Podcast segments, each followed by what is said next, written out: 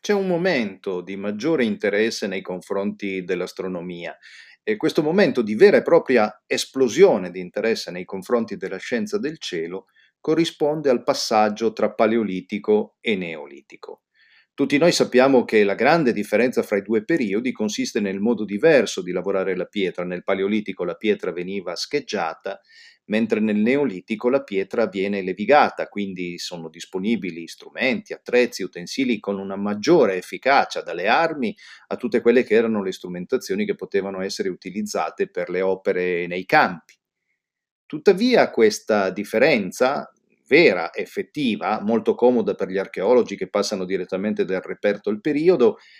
è effettivamente una grande novità, ma non è la rivoluzione culturale che avviene nel passaggio tra i due momenti. Nel passaggio tra il Paleolitico e il Neolitico, la vera rivoluzione culturale è una rivoluzione di carattere economico e consiste nella introduzione dell'agricoltura.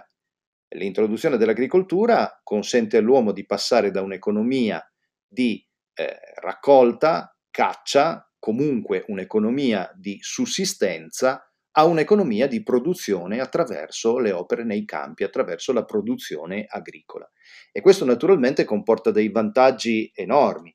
L'agricoltura offre all'uomo una serie di novità e di vantaggi che sono sicuramente determinanti. Primo tra tutti il fatto di poter disporre di un insediamento fisso. Nel Paleolitico l'uomo era costretto a muoversi, a inseguire la selvaggina, ad avere comunque dei percorsi stagionali, mentre attraverso l'introduzione dell'agricoltura è possibile disporre di un insediamento fisso, quindi un primo villaggio che poi diventerà un vero e proprio impianto urbano, ma tutto ciò comunque in partenza deve avere la possibilità di avere un insediamento fisso legato alla produzione nei campi. Ma l'agricoltura comporta anche altri vantaggi, tipo la specializzazione del lavoro in un gruppo di agricoltori una piccola percentuale in grado di mantenere tutto il resto del gruppo e quindi ci sarà chi potrà specializzarsi nel lavoro, chi farà il vasaio, chi produrrà i mattoni, chi produrrà le armi, chi farà il guerriero di professione, chi farà il sacerdote e perché no chi farà l'astronomo e così l'agricoltura comporta la possibilità di disporre di scorte ben più durature di quella che poteva essere la carne nel periodo paleolitico, la possibilità di avere una dieta migliore con la produzione di farine, di pani, di prodotti comunque derivati da quello che era il prodotto del campo. E quindi l'agricoltura fa fare all'uomo un salto di qualità enorme proprio nel suo tenore di vita. Nel contempo però l'agricoltura comporta un problema molto grosso, il, l'uomo che deve effettuare le principali opere agricole deve disporre comunque di un primo approssimato calendario.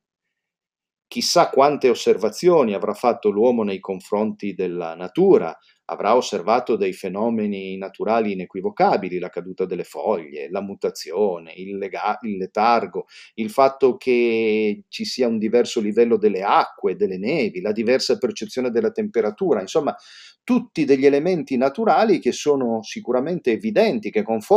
che confermano l'esistenza di un ciclo diviso in quattro stagioni, ma che non sono assolutamente in grado di determinarne la durata, di specificarne la durata. Cioè io non posso dire oggi sono cadute le foglie dagli alberi, conto il numero di giorni che passano per la successiva caduta delle foglie, così e riesco a determinare la durata dell'anno. Sono tutti elementi troppo aleatori per poter dare comunque un dato di questo tipo.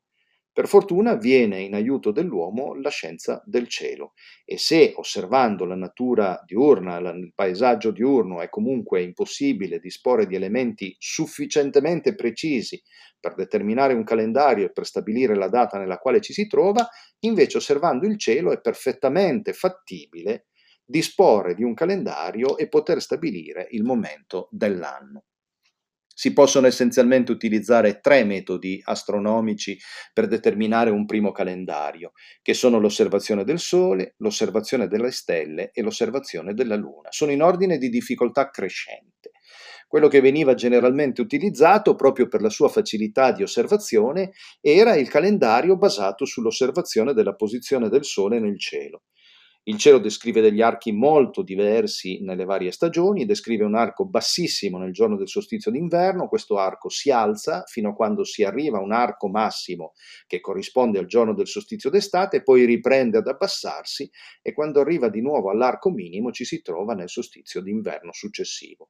Quindi osservando l'arco del Sole è perfettamente fattibile determinare la durata dell'anno, ma certo che misurare l'altezza del Sole sull'orizzonte non è un'operazione semplicissima per degli astronomi del Neolitico, per degli osservatori, osservatori che potevano essere anche nel frattempo eh, medici, sacerdoti, ma comunque non è assolutamente facile un'osservazione di questo tipo. È molto più semplice osservare il punto in cui sorge il Sole e notare che guardando verso Oriente il Sole sorge su un estremo verso sud-est, diciamo sulla destra di un osservatore neolitico, per ragionare così come poteva fare lui, nel giorno del solstizio d'inverno. Il giorno dopo il punto di levata del Sole si sposta verso sinistra e continua questo spostamento verso sinistra, arriva esattamente a est nell'equinozio di primavera continua a spostarsi verso sinistra, raggiunge un altro estremo verso nord-est o all'estrema sinistra del nostro osservatore neolitico nel giorno del solstizio d'estate.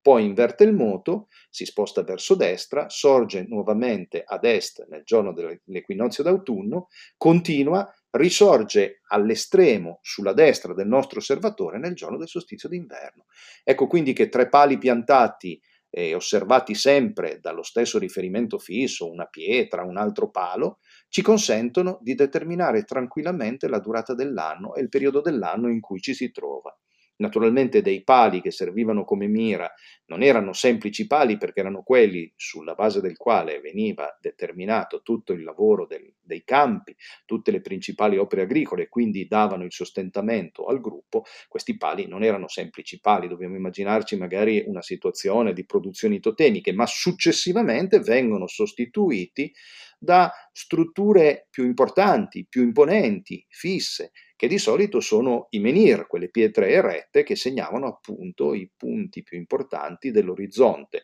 Successivamente ci sono realizzazioni come i dolmen, poi veri e propri templi che però non sono altro che dei marcatori del tempo, che delle strutture che venivano utilizzate dagli, astrono- dagli, astronomi della preistoria prima e delle popolazioni storiche poi per determinare il momento dell'anno, per determinare la durata dell'anno e per stabilire in quale giorno dell'anno ci si trovava.